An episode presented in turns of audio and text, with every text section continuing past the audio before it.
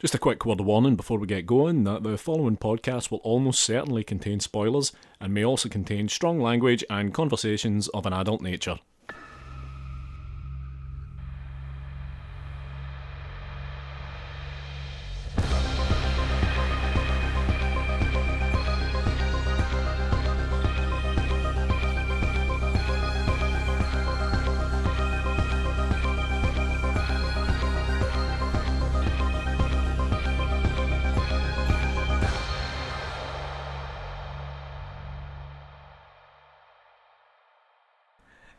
And welcome to Strong Language and Violent Scenes, the podcast giving a second chance to films that might not deserve them. I'm Mitch Bain, I'm a lapsed horror writer and an occasional doer of musical things. And I'm Andy Stewart, occasional filmmaker and mostly podcast guy. And joining us tonight, you know her from Don't Point That Horror at Me podcast, also a contributor to Evolution of Horror and Final Girls, and most recently Ghouls Magazine. It's Becky Dark. Becky, good evening. Hello. Hi, guys. Hi, Becky. How are you? I'm good. Yeah, I'm well. Thank you. How are you Good. both? Fine. I am also well. Suitably enriched from having just watched your film choice. Oh, you're welcome. Uh, um, uh, so you came back with a strong list, I believe, of three. I can't remember what the other ones were actually, but um, Shocker's been one that we've almost done a couple of times with other people, and we were kind of like, I think it's time. Yeah. Um, so what uh, earned Shocker its spot on your list? I was so I can't remember either what the others were. I think Amityville Horror, the 1979 version, was one of them. yeah. Um, and there was definitely a 90s one, but I can't remember what that was. But I was secretly delighted when you came. In fact, not so secretly. I think I told you how delighted I was when you came back You and you were like, "Let's do Shocker," and I was like, "Yes." Yeah, yeah Um, you've been identifiably thrilled. Yeah. I begged I- Mitch to go back to you actually and say, please, please ask Becky if we can do Shocker. Tell her that the other two were already we've done them but they just they just weren't on the list. Yeah. It's kind of low key my favorite Wes Craven film. Like Nice. don't don't tell the other films cuz you know I don't want to upset them but it's there's just something about this like it's it's it was the first Wes Craven that I saw and I think out of probably not Scream by this point but out of all of the rest of his oeuvre this is definitely the one that I've watched the most. And like rewatching it for this was just such a treat. And like, honestly, I love it. So, sorry, when uh, when did you first come across this then? So this was one of my kind of Friday night round my dad's after my parents got divorced type films. Um, we had a we had a small stable of um, VHS tapes. There was this. There was Return of the Living Dead Part Two, a few others. But these two were on; those two were on like regular rotation. And um, I mean, I must have been early to mid teens, so like 13, 14, I guess. And yeah, I've seen it more times than anybody probably should have. okay, fair enough. Uh, very much the other end of the spectrum for me. Regular listeners will not be surprised to know that my first viewing of this was this evening. Andy, I'm going to guess you're somewhere in between. Yeah, I like I just said, I, I practically begged you to uh, to ask Be- Becky to go for Shocker because I love this film. I have loved this film since I first saw it. I I talk a lot about video shops and the video van guy that used to come in the street. This to me was the quintessential video shop rental. I, in fact, to the point where I bought it out the video shop in a big, like the old big X rental boxes. Um, I can't get enough of Shocker. To me, it's up there for me and amongst the best of Craven as well. And round about a time where Craven stuff was a bit weird and a bit wild and didn't really make a lot of sense, but was still kind of weird and cool and quirky. Like, I mean, this came right after Serpent and the Rainbow and pretty much right before The People Under the Stairs, which I was just going to ask where this was on the timeline relative to People Under the Stairs, yeah. Well, now you know. There you go. Um, and it's it's a weird time for Wes Craven, and this time kind of this film particularly kind of feels like a distillation of everything that came before and everything that would come after. Because there's so so so much of Nightmare on Elm Street in here, and so much of weird people under the stairs, eh, secret trapdoors, and all manner of stuff. It's amazing, and an incredible central performance from Mitch Pileggi as well. Becky, I don't know if you've listened to the show before or not, but we do, um, and this is a good test to figure out whether people have or haven't generally, um, because we do make everyone that comes on do one thing, and it is for the benefit of anyone that is listening that hasn't seen uh, Shocker before. um, so what happens here is uh, Andy will put 30 seconds on the clock. I'm going to count you in, and we're going to look for you to give us your best 30 second synopsis of Shocker. How do you feel about that? I have listened to your show and I forgot you did this, so I'm completely unprepared. Hooray! okay, no worries. Are you um are you game for giving it a crack anyway? Let's do it. All right. Okay. Here we go. Three, two, one, go. There's a killer on the loose. His name's Horace Pinker, and he's a TV repairman. And there's a kid. He's he does football, and his family gets killed. His dad's a cop, and he tries to get Horace because he kills his girlfriend in a terrible bloody murder. And there's also dreams and ghosts and stuff. Solid. fine, fine. 15 seconds remaining. Easy. Done. In and out. No messing. No problem. Uh, speaking Left of, a uh, lot of stuff out. I don't know. yeah, but I mean, like it did what it needed to do. I don't know that you did. Like, I think you kind of you covered dreams, you covered ghosts, you covered Horace himself, you covered football. yes. Those are the It's kind crucial. of central themes. Yeah, I would be inclined to agree, but um, we have um, a very high energy opening title sequence here. Should I know this song? I don't know if you should know the song, but I- think if I remember correctly, a lot of the songs are like written by a kind of heavy metal super band. I think Paul Stanley was in it. Does sound like Kiss, I think, this one. Yeah, but it's not. Don't be fooled into thinking it's Kiss. There's a bunch of other people in there. Uh, I think the, the, the guy that plays the kind of construction worker guy later on might be playing guitar here because he used to play guitar Oh my for god, Alice Cooper. Amazing. And it's just Yeah, yeah. because we get No More Mr. Nice Guy um, by Alice Cooper later. But, Well, that's um, that's the Megadeth cover, but yeah, yeah. Oh, oh my god, I didn't even realize that. That's amazing. I I want to talk about that the the use of that when we get there as well. Oh my god. Me too. So we do get a little bit of uh, in the opening credits. We do kind of get a little bit of uh, info on our killer. Seems to be kind of brute strength orientated. Kills whole families. Yeah, by the way, this is the first point where you immediately feel comforted if you're a fan of A Nightmare on Elm Street because Oh, because big time. it opens with a montage, the same way Nightmare on Elm Street opens with a montage. Um, also opens with a man building electronics with a blood soaked knife, which seems weird in and of itself, but then when he's finished, he then cleans the knife. And I was thinking, huh, weird that you would clean the knife after you stuck it into electrical things. I mean, I don't know how much you know about, um, you know, TV repair, but he's the professional, so I'm I'm just putting my faith. Not much. Not much. well, you like. I'm just saying. Horace Pinker owns his own TV repair shop. So if anyone's going to be the authority on blood-soaked knives, I'm putting my faith in him. If there's anyone listening who is a television repairman, please get in touch. You don't also have to be a mass murderer. I love the fact that your response to that, Becky, was like, "Well, he runs his own business. He doesn't come in here and tell you how to run your podcast." Thank you. Although we could, because we could use the guidance. Instant meet of Jonathan here, our um, protagonist. He um, is struggling to focus on his burgeoning football prospects because he's distracted by everything all the time. Yes, especially pretty ladies. Yes, I think that basically everything that happens here is like like has a real kind of like very 80s high school comedy vibe to it with the kind of like dressing down that he gets from the coach and the kind of banter between him and his teammates, but most notably when he is um, uh, running with the football, gets distracted by uh, spotting Allison and then runs head on into a goalpost. It's It's such a collision. there's so much of what happens to people in this film, particularly Jonathan, when he should go to the hospital, but he doesn't. he actively decides against that. Uh, and here, like, I mean, this one accident is kind of the catalyst for everything that happens beyond this point for the rest of the film. Also, Ted Raimi's in here, and he's just great. Yeah. I've got a bit of a crush on Ted Raimi, I'm not going to lie. Oh, yeah? really? Yeah, I, I, he's got that kind of, especially in this, he's got that like really nerdy quality. I like his big glasses. Mhm. just you know, just just credit where credit's due. do, you, do, you, do, you, do, you, do you wish that this film ended with him taking his glasses off and undoing his ponytail and we realised he was hot the whole time? yeah, if if this had turned into she's all that like two thirds of the way through, I would have been delighted. um, around this time, we also meet Allison, Jonathan's girlfriend. See when they interact for the first time, and she's like, "I'm Allison. I sit next to you in chemistry. I am your on-off girlfriend. You might remember me." I was like, "Is this like a bit that they're doing, or does he just suffer head trauma all the time because he's so clumsy?"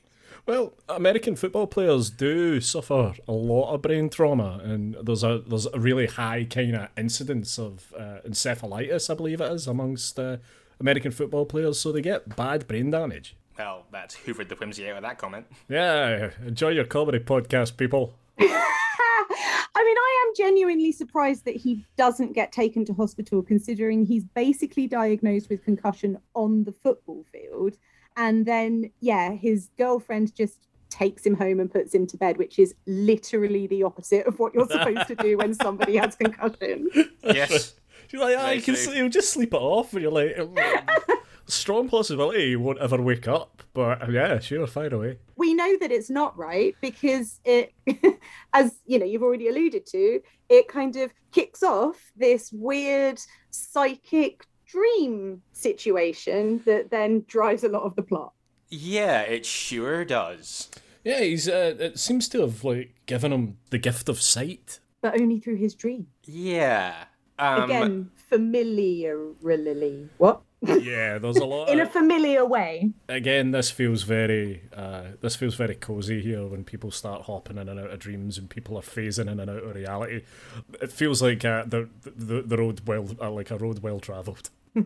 What I will say about this sequence, though, is that I think that the way that you realize that it's kind of like differentiated from reality is quite cool. Like when they're kind of like walking back to his house and like those kids run across the road and they just kind of like disappear into thin air. Oh it's spooky It's cool. Yeah. And also, speaking as somebody who knew fuck all about this film until he started watching it, intensely confusing. But yeah, he gets home. Uh, there is a, uh Pinker TV repair van outside his house, which I think if I was a murderer with the surname Pinker, I wouldn't be using to drive around. It wouldn't be my top getaway vehicle. By the way, he's not just got his own business; he's got his own van. I don't have a van. you don't have a van with strong language violent action wait what what's the Definitely not that. I do have a van with that on it, but uh, it was the only one I yeah, could not get the name of hands your on. actual podcast. it's to throw people off the scent. You have it with strong language, violent action on the side. this is like, well, that sure does sound like the name of a podcast, but it's not the exact. Like, but it can't be that. It can't be them. But there's murders transpiring here. We see we get our first look at Horace Pinker, however, briefly, attempting to kill Jonathan's entire family. So uh, Jonathan tries to intervene, lunges at him, passes straight through him, and wakes from a nightmare.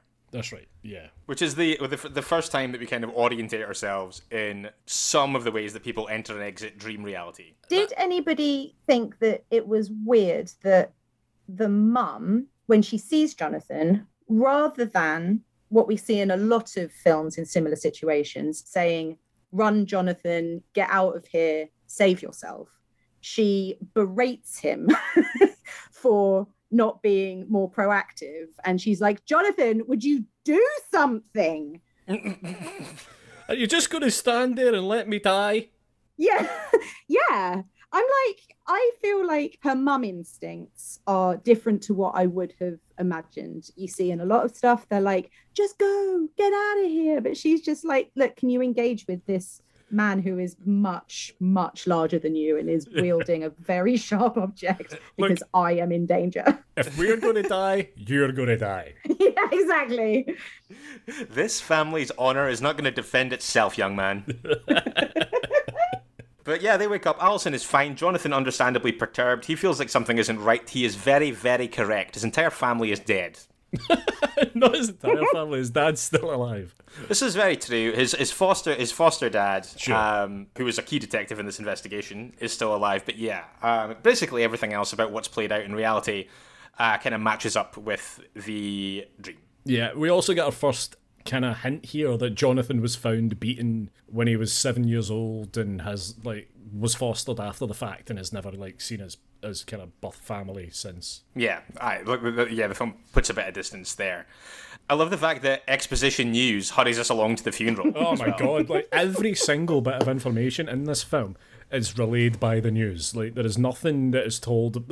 Like the police have no idea what's going on. They can't reasonably justify it because it's the work of a ghost that travels through radio waves. So they don't really have the kind of savvy to put that into, into a report.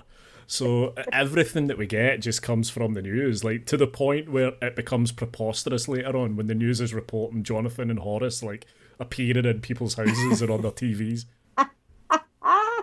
See, here's me. Here's me watching this, being like, it's so clever, isn't it? The way that they're doing all their exp- exposition through the news, because you know, so much of this film is centered around TV, and it's just a really good device that they're like. And you guys are like, I can't believe how much they use the news in this. it's, it's, like it's, to be fair, you've got a point, but also I think that it's like it just so happens that we've had like a few things recently where um, there has been one form of media that does all the exposition. Like we did uh, the happening a, a few weeks back with um with Rosie Fletcher, and I remember like that was the one where it's like, oh, everything you need to know will be on the radio. Yeah.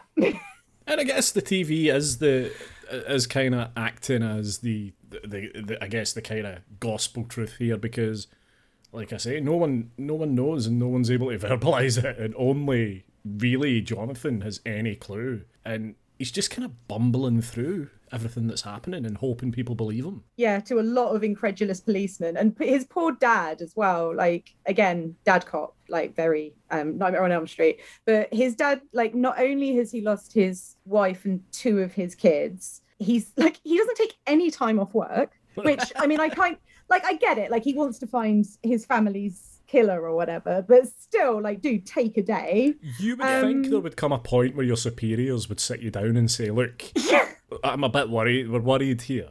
Um, yeah, we're worried that you might be a man on the edge. You potentially some kind of loose cannon. I mean, especially when he starts following clues given to him by his apparently now dream psychic foster son. Uh- He doesn't question that either, by the way. No. Uh, uh, Jonathan's like, by the way, I saw the murders in my dreams. I didn't do them, but I saw them. And I'll take you to the guy. and his dad's just, for a minute, his dad's like, don't don't you dare talk to them me about this. You're you're crazy. You're crazy. And then he's immediately he's like, yeah, fuck it. Why not? Might as well. Like we've we've burned out all our other leads. Yeah, um, uh, let's go there literally right now. I do feel like Don Parker is a man with a little bit of a con- uh, contempt for uh, due process, though because they, they go to his uh, his Pinker's TV repair shop and they're kind of like, oh, you don't have a warrant for this, and he kind of has this. I forget the exact wording, but he's got this kind of like whip smart workaround where they can kind of do it on a technicality, but they probably shouldn't. but also like yeah, when he first says because Jonathan's like, oh, I, I'm in on this now. I need to I need to come with you to do this. And he's like, I don't think we should do that. And he's like, Oh, go on. And he's like, Well, all right then. And um, uh, it's literally like it's so one, like I say, he kind of like cheats to break into the place to investigate it, and two, it kind of feels like becomes bring your son to a crime scene day. and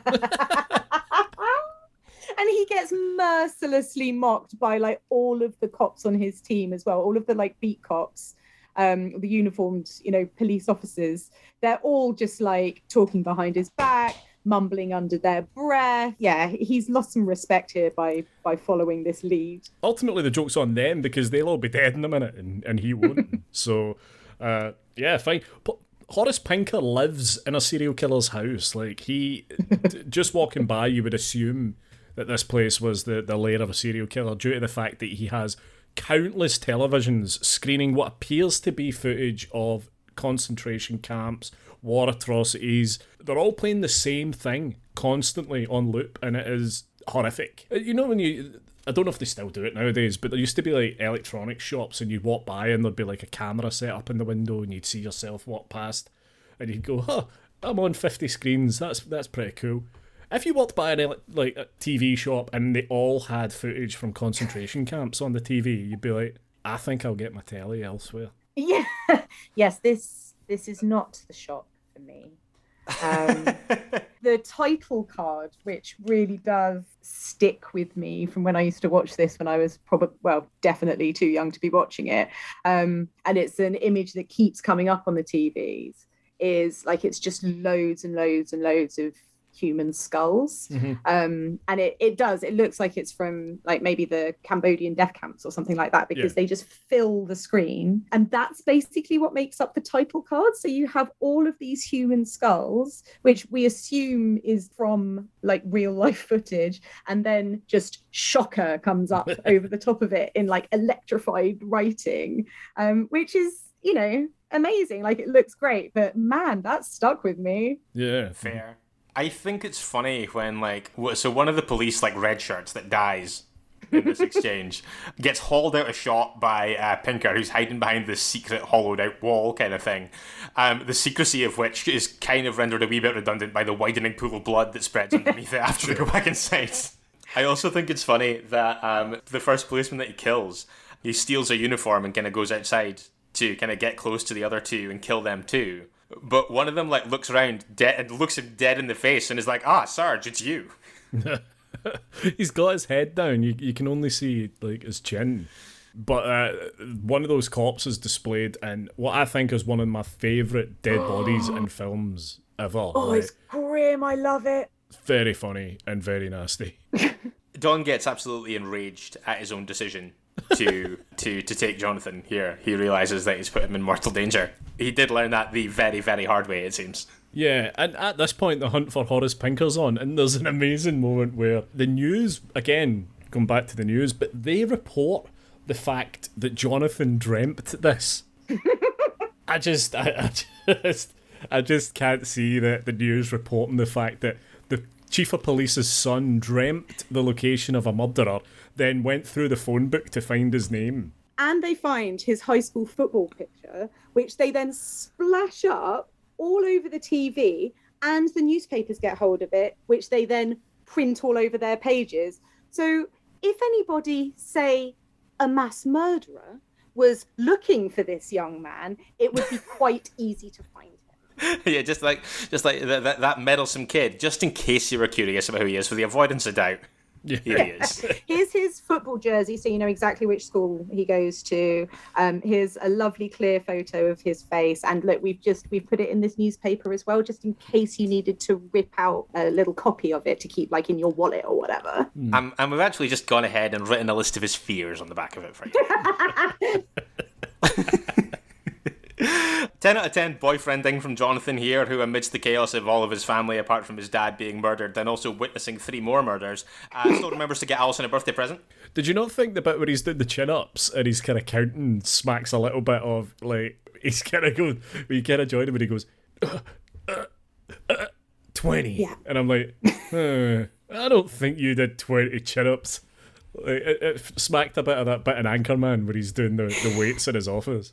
Because she's in the bathroom, like brushing her hair or whatever, and she can only hear, can't she? So yeah, I mean, a hundred percent. That's that's what I'd be doing. I'd be like, oh, because he is making also a lot of noise. Like, a, a power of grunting going on to be honest, like I can't do one chin up, so if I was trying to do chin ups, I'd be making a power of noise as well. I'd be. It would be a thoroughly unpleasant oral experience, much like the listeners have just uh, endured from me doing that there. Thanks so much. But uh, it, you get a lot of things that are going to play a big part in this film, kind of making an appearance here, like uh, Chekhov's vibrating recliner, uh, Yep. that fucking gold heart necklace. you're not a fan of of his beautiful gift to his beloved Alison. I was gonna, yeah, like that. I mean, I'm not, I'm not not a fan of it. It's, it's just it plays such an enormous part in this film, like similar to that weird eyeglass thing that Ash gives to Linda in, in Evil Dead. yeah, that's a, that is a good shout. Actually, it is a bit like that. I mean, there are a lot of set pieces very um, centered around this necklace.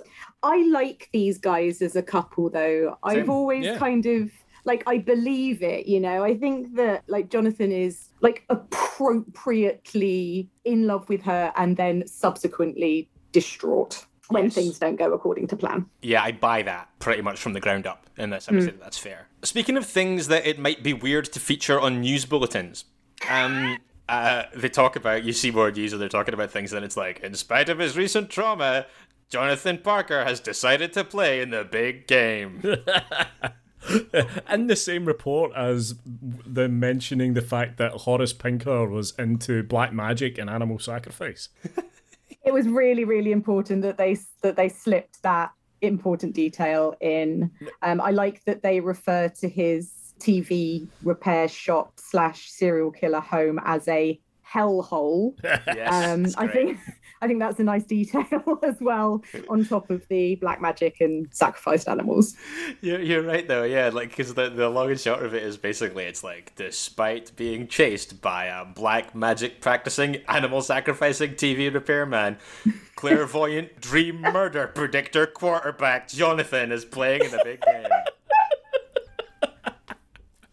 also it's his girlfriend's birthday Happy birthday, Allison. Um, it is not a happy birthday. for Oh, fuck no.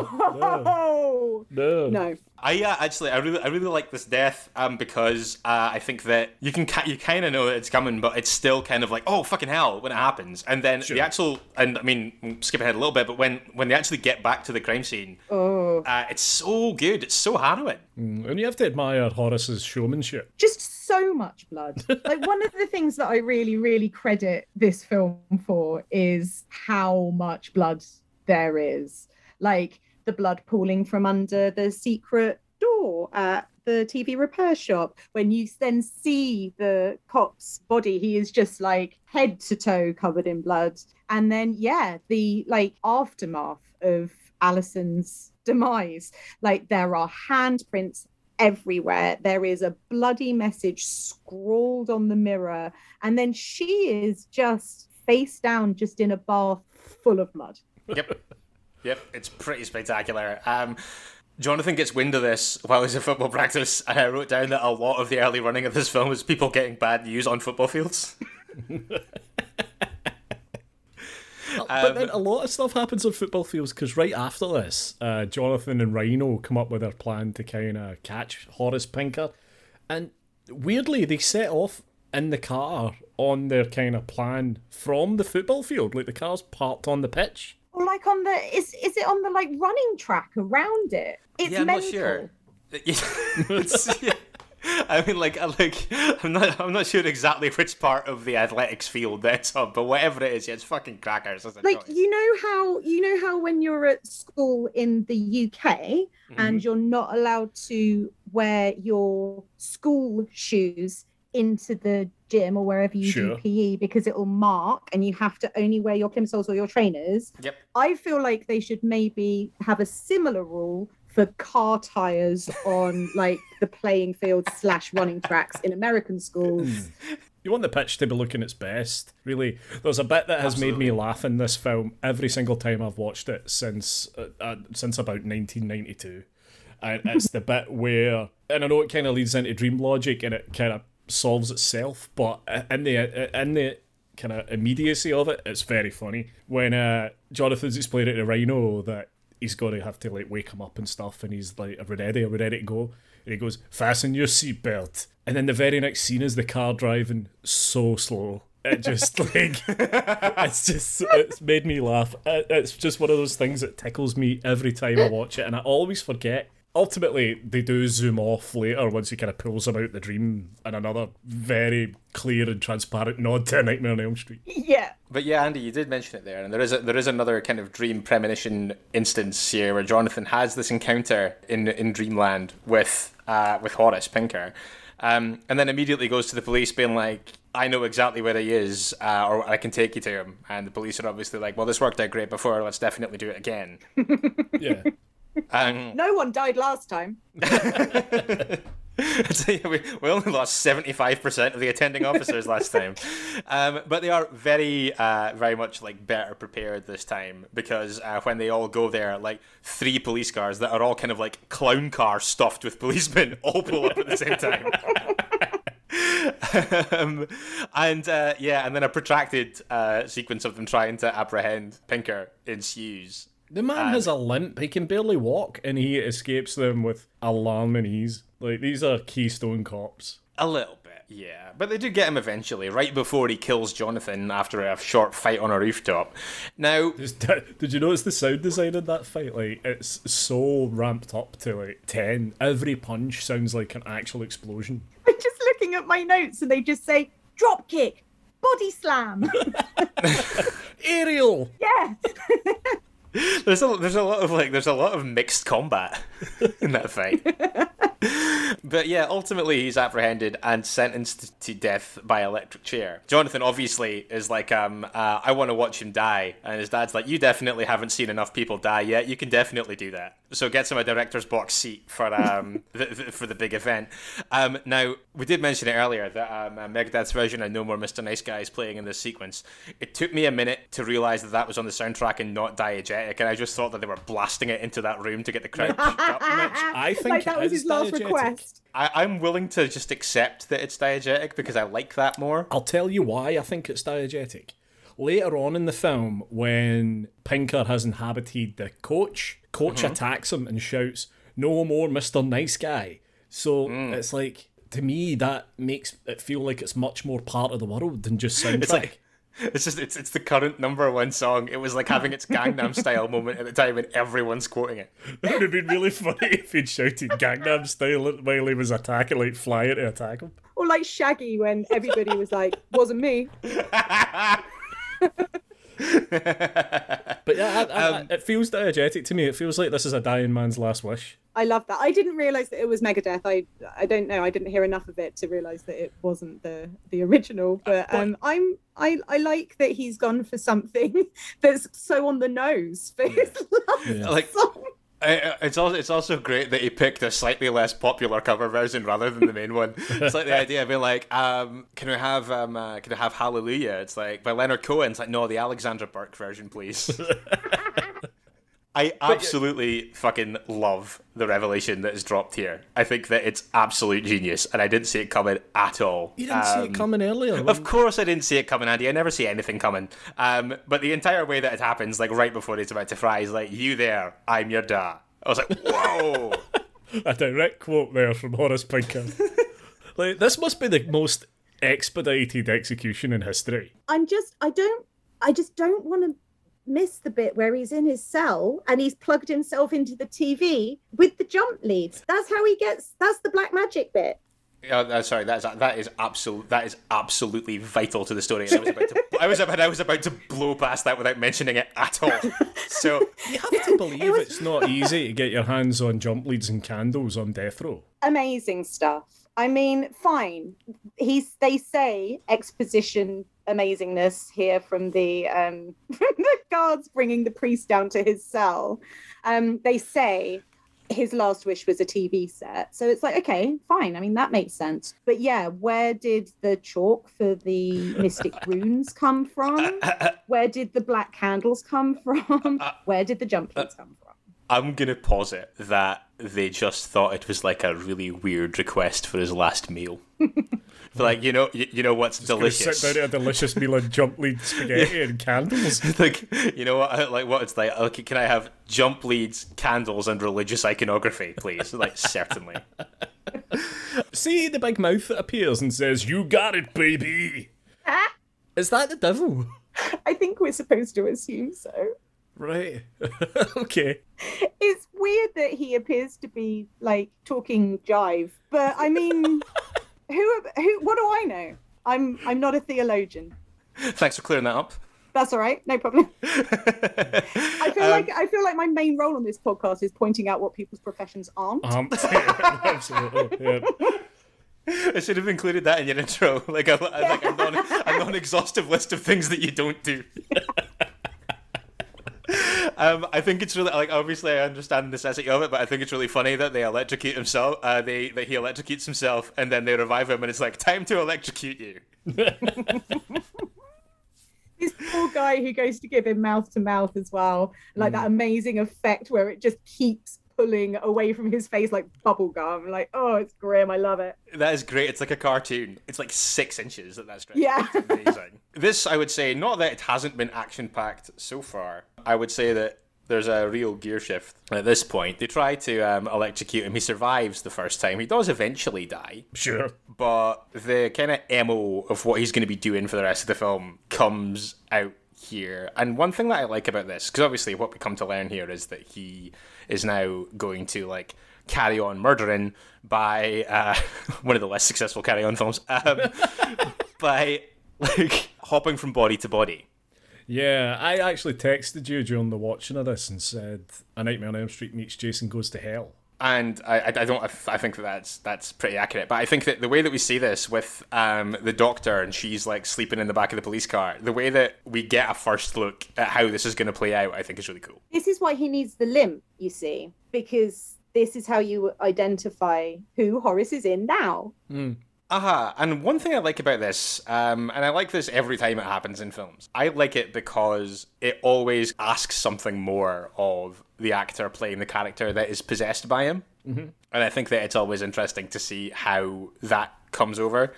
I think here when uh, the doctor she like wakes up and starts I forget exactly what she says, but she snaps one of them's neck and makes the other one kind of like manipulates the car and drives it into a tanker, and there's an enormous explosion. Sure. So good. But yeah, I think I think that this one not bad.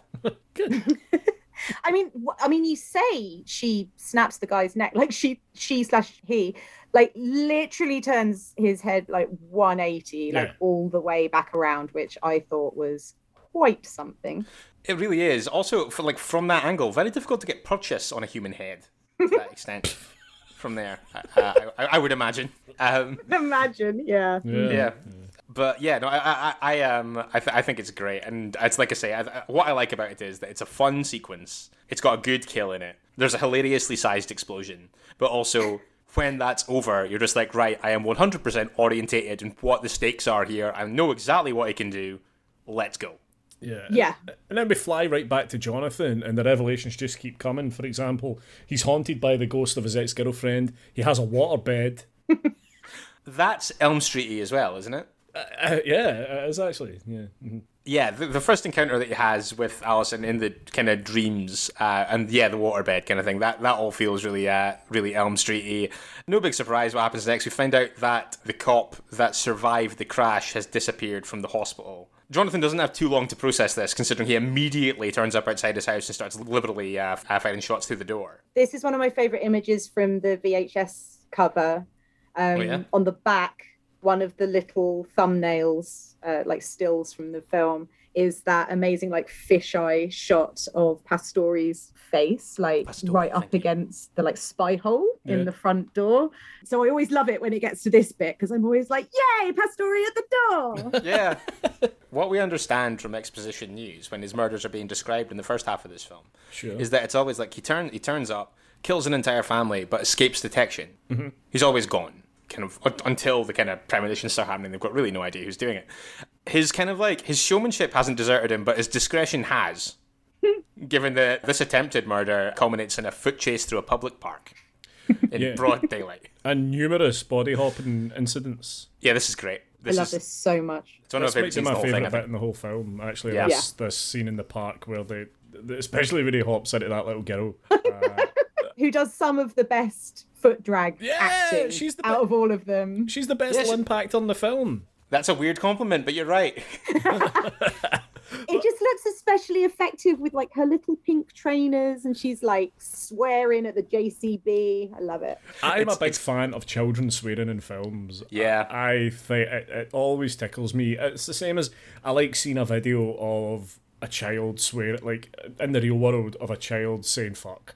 Like it makes me laugh. Like, and I wait every day for my own son to say fuck. And when he does, I'll be so happy. She's brilliant, and this whole scene is very funny. It's weird. It's and it kind of sets up how silly the rest of the film is going to be because the the start is very much a kind of hunt and chase serial killer film, but from this point on, it become the the rules are kind of out the window, and it just becomes supernatural nonsense, and the film's all the better for that.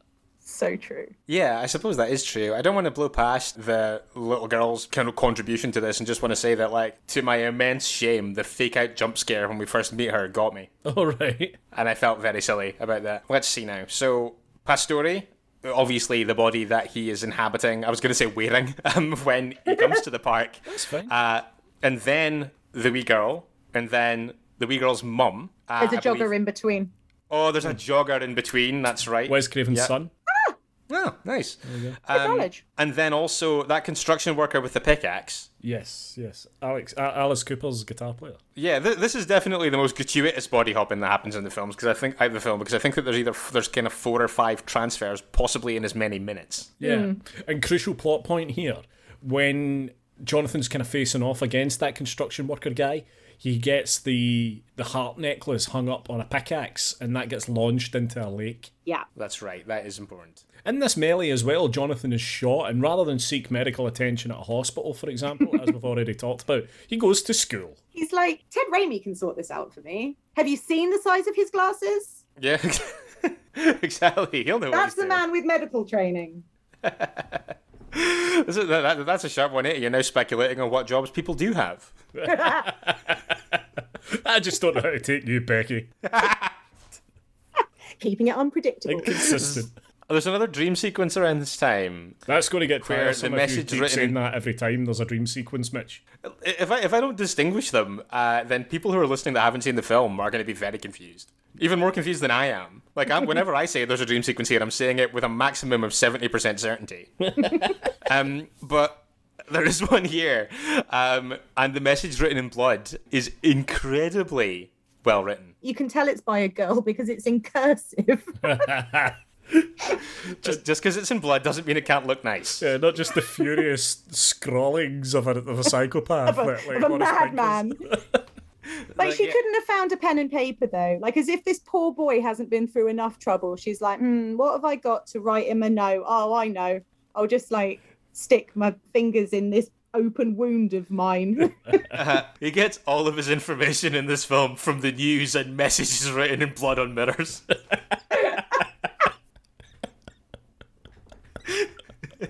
the coach is possessed by Pinker at this point, and I think that this might be, with the exception of the wee girl in the park, this might be my favourite incidence of someone having to play him. Right. it's yeah. creepy. It's Yeah, really good. good. I think it's it's ge- genuinely really unnerving. It's really, really great. It reminds Um, me, actually, going back to Jason Goes to Yeah, go ahead. Hell, of the uh, coroner from the start, kind of 20 minutes of Jason Goes to Hell. Oh yeah. hmm It's got a similar energy. Allison tries to give him some advice about willing Pinker out of his body. And he tries to do that, but he ends up getting stabbed in the hand and then the chest by his own hand, kind of thing. Um, I really like this whole sequence. I, um, it's, I think it's great. I think that the part where Pinker's kind of outside of the body and crawling around a little bit is the only part in an hour and 50 minute film where I felt like it was kind of a little bit baggy. This is where I started to question the physics of the film. Go on. Just when Horace Pinker like, is crawling around trying to electrocute himself back to power and enter and plug sockets. Uh, th- this was the point I started to think, hmm, I'm not sure this all hangs together scientifically. Well, I'm not a scientist either, by the way. I've got a podcast, I make Hey, films, and stop, during the day I stop work in stealing my thunder. I could feel you both, like, co- you were like coiled springs. Like, it's Becky's job to pick jobs for people to not do. Stay in your fucking lane. Are you guys X Files fans? yeah, yeah. I Andy am, is. yeah. I, I have not seen very much of it, but I, Andy is. So Mitch Pileggi obviously plays Walter Skinner in the show. Um, much slimmer in those days. He's quite he's he's quite beefy as Pinker. Mm. Um, but I just thought there was a weird, like right down to the music. There's a really weird like crossover moment with him um like elongating his fingers and then his fingernails to put them into the um, plug socket to like reduce himself. Mhm. Um, I thought it was very kind of like tunes, Oh, the yeah. way that his fingers sort of elongate. And I just thought, oh, that's weird because like Skinner and Pileggi and all of that kind of thing. But then as I was watching it and thinking about it, it's even got a bit of like spooky, tinkly X Files music. I'm sure they like use the same sound file like years later when they're making the X Files, basically. Mm, I think I know the, the sound that you mean. It's, It goes like, Yeah. No, I can't do it. Like, like, like tinkly. that, that, that, that was perfect. I know exactly. Look, I'm no musician. Do you know who I think's the unsung hero of this film, and it deserves more credit? Rhino. Ah, Rhino, yeah, absolutely ride or die for Jonathan. Rhino. Yeah, he takes whatever Jonathan tells him with unwavering belief and is willing to carry out, I think it was probably a federal crime, and later on demolishing a electrical power grid. Yeah. I know that it seems kind of fanciful that he's like, I am capable of, like, I see murders, I can see the future in my dreams. I need you to go and do this with like three other people. If I turn out to be wrong, then you'll get into a lot of trouble because it is like a very, very serious act of vandalism. And he's like, I believe everything you're saying about being a dream murder clairvoyant 100%, and I will definitely do this for you. And like, and that seems silly, but also so many films where like somebody is trying to say something that doesn't sound credible the other side of that coin happens and people just don't believe them until it's far far too late. And i actually think that it's kind of refreshing that it goes the other way. It's the same thing as i always think that about it follows as well. When she comes back she, they're, they're like you are obviously very distressed. What's wrong? And it's like sexually transmitted curse, and they're like, okay, let's figure out the logic of this and try and do something about it. It's like, cool, okay, good. And I mean, like, I'm kind of like, I think there's a trade off because, like, that obviously feels like a kind of leap but also it means that you have to spend much less time fucking about with people being incredulous about something that becomes increasingly obvious over time. People just getting on the train at word go saves you a lot of time. Maybe there's a lot to be said about this film for that because the dad does that with kind of alarming ease. After his very, very brief bafflement in that restaurant or bar, whatever it is, right at the start. Are you on drugs?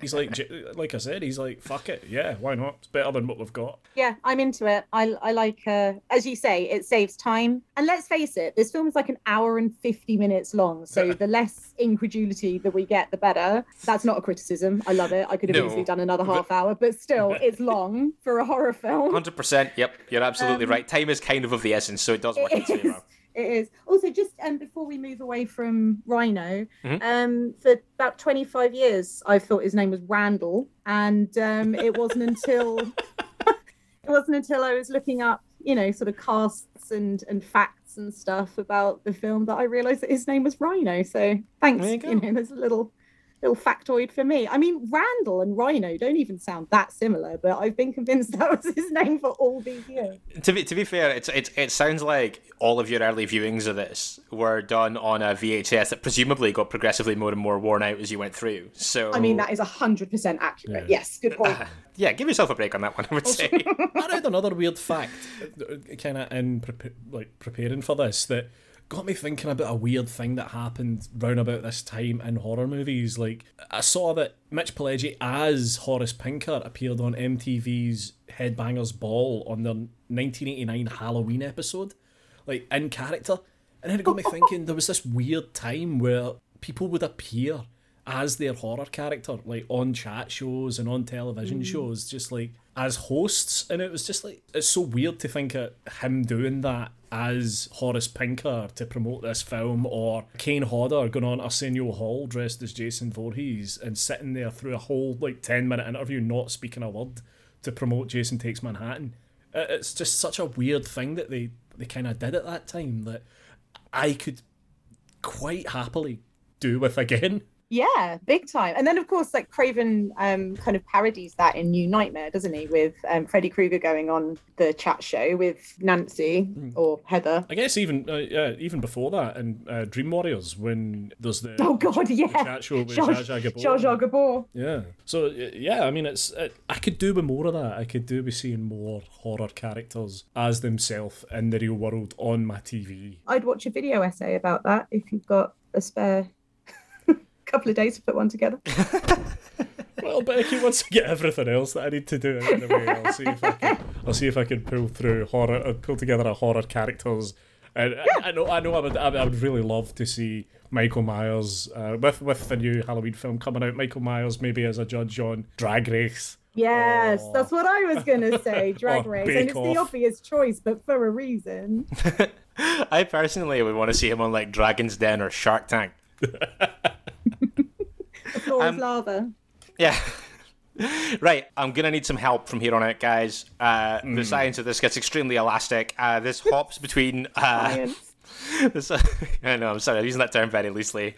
This hops between dreams and reality at an alarming rate. Not like, sure um, how much use I'm going to be. Yeah. Okay, let's just see what we can do. So at this point, Don Parker shows up, or so we think, mm-hmm. and uh, Jonathan is arrested. That's right. Yeah for multiple murder, which, given the fact that there's two dead bodies in his house, doesn't seem like a stretch. Quite right. And also, because everybody thinks that Horace Pinker's dead. So, due to the fact that the very, very public display of murder and death throughout the park earlier, where uh, Jonathan was highly recognizable and identifiable, it does make a lot of sense that he is now in cuffs. Yep. It does, right? But then at the same time, he gets arrested, and then almost immediately, Pinker can't help himself, and he goes off on a mass murder spree to the point where the very next day they're like, "Oh well, Horace Pinker's still out there killing people. We might as well let Jonathan go."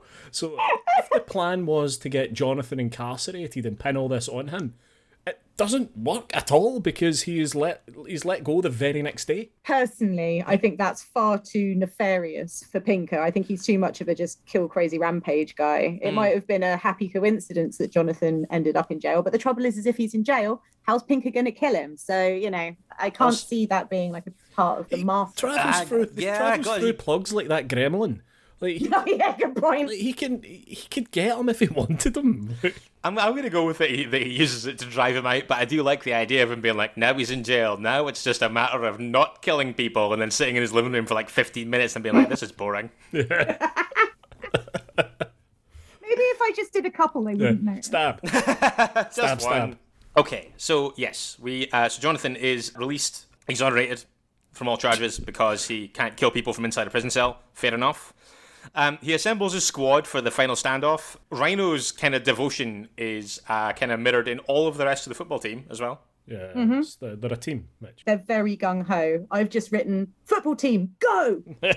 yeah, uh huh. Yeah, it's like I, I like the fact that kind of like yeah, that go sports mentality goes carries on here. Absolutely. I think it's funny that like Allison, who up till now has like when she's met him in dreams, has appeared like don't don't get me wrong, like she she still looks kind of bloodied and stuff, but she is talking kind of like in fairly rational ways and she's kind of like giving him information and stuff. But the first of the two times that they run into each other here, she like creeps up behind him in like when he's like swimming in a river. And then she like zooms up behind him again, and it was just like, under the circumstances, do not sneak up on him.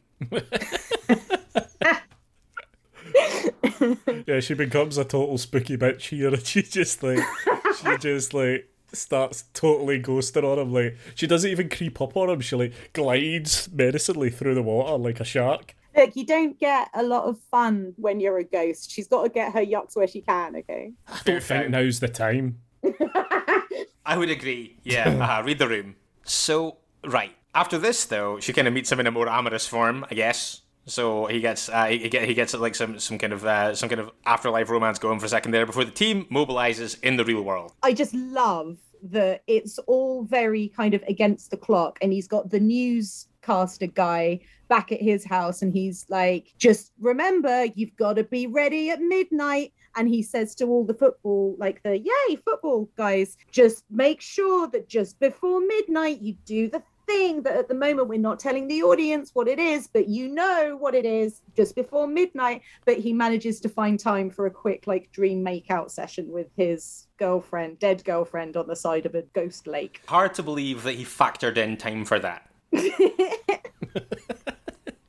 Yeah, I, I'm convinced that he's like some kind of local celebrity because like all of the news stations indulge his whims all the time. Like, see when he's like when he's like, I was wrongfully arrested for murder. However, that guy that think's dead's not dead, and I'm gonna kill him. And they're like, how? And he's like, I'm not gonna tell you. And it's like, okay, cool. We'd better mobilize an entire camera crew and a presenter to his house right now. And then when the presenter's incredulous, he goes, Jonathan, like, like double bluffs him, and he sort of says something like, um, "Oh, fine. Well, I guess I'll just get one of the other networks down here." and then, and then, like, leaves in a in a sort of. If he had a cape, he would have like swooshed his cape around him and leaves. Yeah, I'll Um, take my business elsewhere. Yeah. In the half an hour I have between shagging my ghost girlfriend and like needing this live. Also, it doesn't it bears mentioning again for the benefit of anyone that is um, listening to this that hasn't seen it.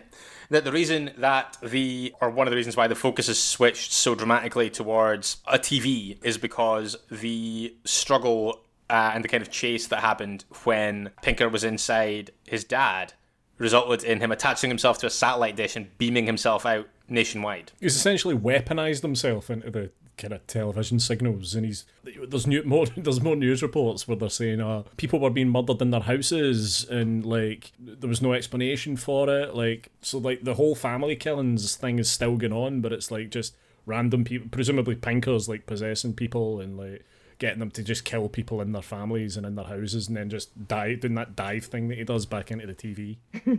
This is, I think, a good like line in the sand for where you know whether you're in or you're not. Yeah. with this film when he like attaches himself to the satellite dish and he's like haha see ya and disappears and he just gets zapped out into like into the ether i was like ha Yeah, let's see what happens. Like, um, I can completely understand why that would be a sticking point for some people, but I think if you've got this far, I'm glad you got on for the ride, Mitch. yeah, at the at the one hour and thirty two minute mark in this um 110 minute film, great moment when Pinker attacks Jonathan in the dreamscape while disguised as a sofa. I love this so much. it's so funny, man. It's so funny when he's got like he's the arms, he's the arms, and he grabs him, and you can just see that it's like a guy with chair arms on his arms. Yeah. I love it. And then the little eyes. Ah, Aye, when, the, when the the- when the couch's eyes opens, brrr, like, when when, the, when, the, when the seams when the seams split and the two eyes pop out. That was the, that was the bit that really got me. Chekhov's Uh, vibrating recliner. the very same. Ah, it's so good, man. And then you go through various stages of like um, moving from couch to pi- just Pinker, and it's like, okay, so we'll show the mechanism at the bottom of the couch, and then we'll cut back in a second, and it'll be feet. We'll show the couch with the weird human arms, and then we'll cut back in a minute, and it'll be Mitch Pileggi with couch arms on his own arms. It's just it's so fucking mad. Talking about favorite sequences in this. What happens next is one of mine, where um, there is this like chase slash fight with uh, Pinker and Jonathan around all the TV stations. I thought you were going to say when Pinker makes the Volkswagen joke. For Christ's sake. For no reason. There isn't even a car in sight. No. It doesn't make any sense whatsoever apart from the fact that he gets to make a waltz pun. Yeah, even if there had been an actual Volkswagen there, that joke was like a five, six out of ten. However, what happens here when they're ch- when they're chasing around, um, when he chases him through all the channels, Brilliant. and it's like the news, music videos, what appears to be an Alice Cooper concert film, Yeah, Frankenstein. like Frankenstein, um, Boxing match, yep. Hindenburg. All the hits. um, absolutely, absolutely love it. Like really, really love it. And it, don't you think it genuinely, considering this is what, 89? yeah. Still, and I'm like, I'm not watching it on very ropey, overused VHS now. I've got the Blu ray, mate. Yeah. And I can tell you, it looks fit. Like I, it genuinely, genuinely stands up. The way that they have it, them very sort of very cleverly interspersed with the black and white footage, and then it will be um, a different show from like a different time. So it will be kind of color, but it will be grainy, and then it will be like they'll actually jump like into a set, so they're kind of fighting on the news desk. It genuinely like looks really clever. I think It's- they've done it very, very well. they look like they belong in every one of them, and I think Yeah. that's really fun. See the, the the one that we kind of end on, where it like it looks like a kind of like really kind of like goofy Mrs. Brown's Boys style sitcom. Is that a real show or what? Because it's it, like that's like that's spent more time on like in, in a way that feels like it should be a real thing. No, I think they just jump into somebody's living room. That's what I Um, thought as well. Yeah. Oh, like I like I I, I assumed that it wasn't that. Oh no, I, like It's because Brown's boys. because because one of them like mugs to the camera being like, I've heard of audience participation, but this is ridiculous. to be honest with you, I would have done, I would give anything for Horace Pinker to murder Mrs. Brown. It's the hero's ending we need. Yeah, the redemptive arc. Um, now again, so th- there's another an- another like the fight between uh, Pinker and Jonathan kind of culminates in this bedroom. At which point, Jonathan gets a hold of a remote control and pauses him. This feels very much like the sillier moments from later Nightmare on Elm Street films. I thought you were going to say the Adam Sandler movie, Click. Without Shocker, there would be no click. Thanks, Shocker. or funny games. oh fuck! Oh, oh Jesus! Oh, God, Christ. yeah. Fuck. I get that he can pause him. I don't know how he manages to make him jump on the bed or like bash him into walls and stuff. It's funny though. Yeah, you're right. Never mind. Cheerfully withdrawn. Jonathan, rather than killing him here, freeze frames him right as Rhino cuts the power. Now, at this point, I need what is happening in the real world versus whatever is happening here, the timeline, and why this needs to happen in this order. Can someone explain it to me? Becky, I mean, it's it's uh, it's uh, your, it, was- it was your choice. Presu- You're the scholar. Oh, God. Hey, I'm no scholar. All right, I will give it a go. So I'm pretty sure that. Hmm, am I? I'm pretty sure that when he says, I'm not going to kill you because the apple does fall far from the tree, actually pops. he doesn't say that. That's me paraphrasing. Um, he so he he pauses him and then there's that whole weird thing with his watch where it's like uh-oh your watch is three minutes slow like how does he know that we don't find out Yeah. um so then there's a panic because basically whoever is still in this bedroom of the dream when the power gets cut will go with it Yeah. so then I get slightly confused because the power does get cut, but rather than them both disappearing, they both become like corporeal. And then I think that becomes the real world again. Then Pinker smashes his head into the TV. This bit's great because he thinks he's going to like jump in like he usually does, but Jonathan gets the remote. And so he just runs like headfirst into the TV, is which brilliant. is very Dream Warriors, very Scream. Yeah. Um, but I guess because he's by this point essentially like uh, immune to electricity, he's fine. Yeah. Okay. mhm, yeah. Then Jonathan punches him in the heart, or punches him with the heart necklace in his hands, and realizes that that's kind of like actually hurting him. And then he hangs it around the camera thing, and he jumps in that. And then I think at that point he goes back into the dream world, TV world. Jesus Christ. Okay. And, I mean, and I then don't he's know just got Horace Pinker sense. chuntering at him through his TV for the rest of the time. yeah, yeah, and then and then the TV blows up, and Pink is basically trapped in there. But you can still hear him, like, He's like, you motherfucker! I'll get you! Don't you turn your TV on, you motherfucker!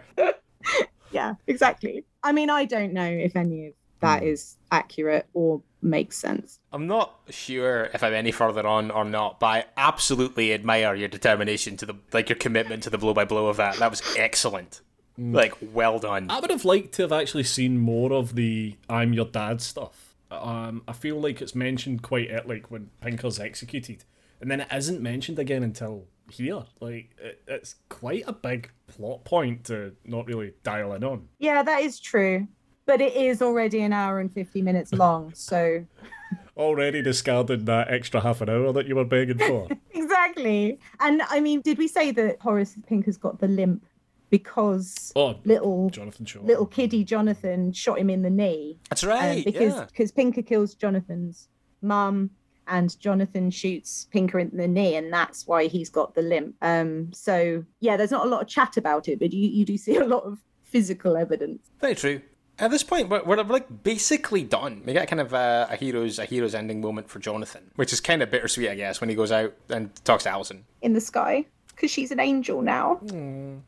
Yeah, It's like the Yeah. that's like the happy ending you have in your mind, Mitch, for Christmas Evil. absolutely, hundred percent. Yeah, uh, but yeah, he looks up and yeah, she's, like, she's an angel now because every time you kill a TV repairman, an angel gets its wings.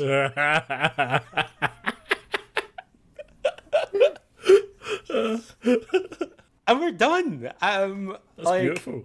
Shock, shocker is over. Um, Andy, Yeah.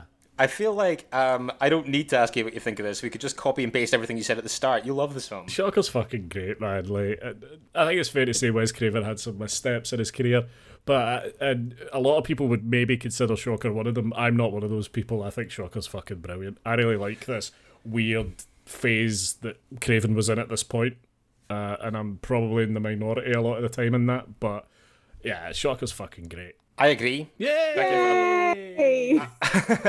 um, I gotta say, I mean, we, we've been doing really well with uh, guest film selections of late. Um, but Becky, this is one of my favorites that we've done in quite a while. Um, Amazing. Um, also, like for its length, and I mean, like it's not a strikingly long film, but an hour and fifty-one is quite long for a film like this.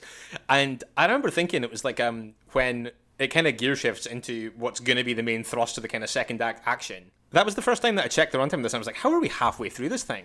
Hmm. Hmm, like, um, because I don't really feel like I don't really feel like there's much in here that you could chop out. I think it kind of needs to be as long as it is, uh, It's in no rush to get to Pinker's actual execution. which I think is cool. Yeah, you would think that a film like this would Like- start there. I'm always surprised actually how long you wait for the execution. Like Yeah. you're right, like the you know sort of plot wise it, it rattles through.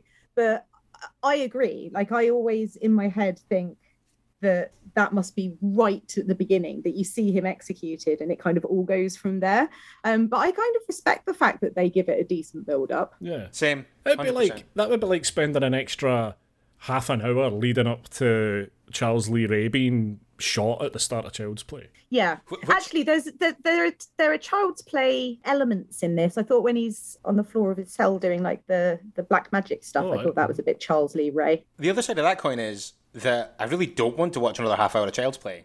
that grounds us in that.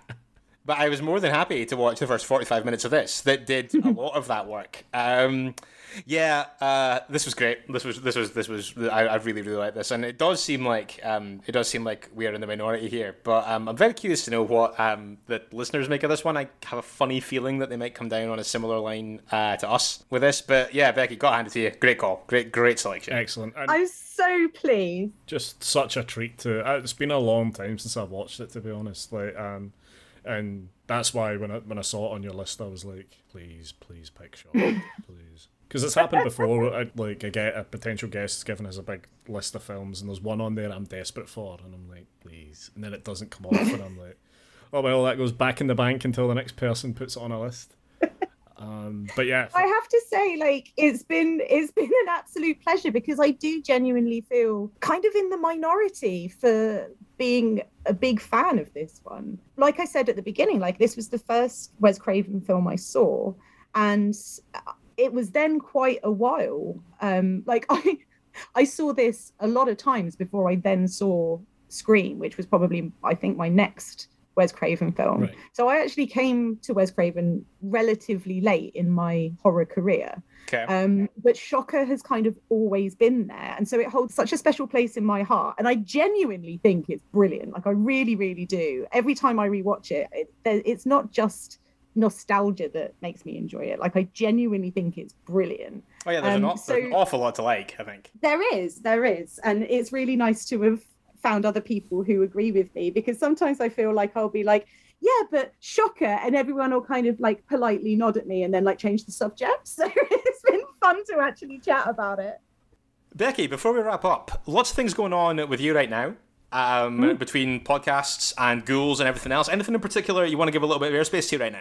Oh, thank you. Yeah, I have started a Patreon, um, which is um, patreon.com forward slash bunny dark. People can get kind of lots of updates and stuff from me over there. Um, I'm doing sort of uh, because I'm doing so much stuff at the moment, lots of Yeah. writing and podcasting, whether that's like my own podcasts or guesting on other people's when they're kind enough to invite me on. um, so I've kind of, because I don't have a website or anything, I've kind of now got like a central space on Patreon for that, and people can um, support me there if they want to. Um, my Ladies' Night column over at Ghouls Magazine is monthly. Um, so my current um, article that is sort of doing the rounds is on The Invitation um, Nice. from 2015, um, directed by Karyn Kusama. The whole point of the Ladies' Night column is um, focusing on um, horror films that are directed by women. Yep. So um, that's going to be kind of a different film or films every month. So yeah, you can check that out. And still working on my various sort of bit, bits and pieces podcast wise. So I mean, just follow me on Twitter. I'm at Bunny Dark, and everything's over there. I've got to say I love Don't Point That Horror at Me. Uh, as a, as an avowed point horror fan, uh, it's uh, it's just bang. Like I don't even I don't even think I own a single point horror book anymore. But I, I read them religiously as they continually churned out, and it's just nostalgia heaped on nostalgia for me to listen to that. Oh, bless you. I'm really pleased. it's funny actually when you guys were talking earlier about um the kind of like incredulous friends thing and how it was actually nice that in Shocker Rhino like believed him. Um, I couldn't help thinking of Point Horror because there's always that where they're like, this thing happened, and all of the high school friends are like, don't be so ridiculous. Um, Mm. So yeah, there's there's a lot of fun to be had with those silly little books. Yeah, they're, they're amazing. Becky, this has been so much fun. It's been so nice to talk to you about this film. So thanks for taking the time to do this. We really appreciate it. Oh, thank you. Honestly, I've had such a blast. It's been brilliant. So yeah, thanks for thanks for letting me chat for this long about this bonkers film. I could chat for another half an hour.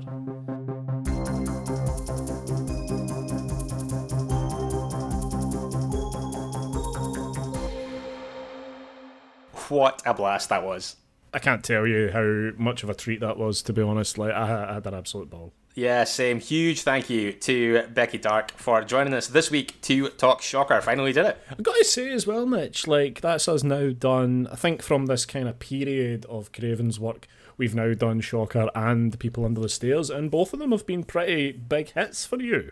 Absolutely, yeah, yeah, yeah. Maybe uh, I think kind of thinking that we're maybe landing on similar uh, viewpoints on uh, Craven. Yeah, yeah, good, good. Um, but we're done for another one here, and uh, we're going to take a couple of days to ourselves, and we'll be back on Monday with another mini-sode for you.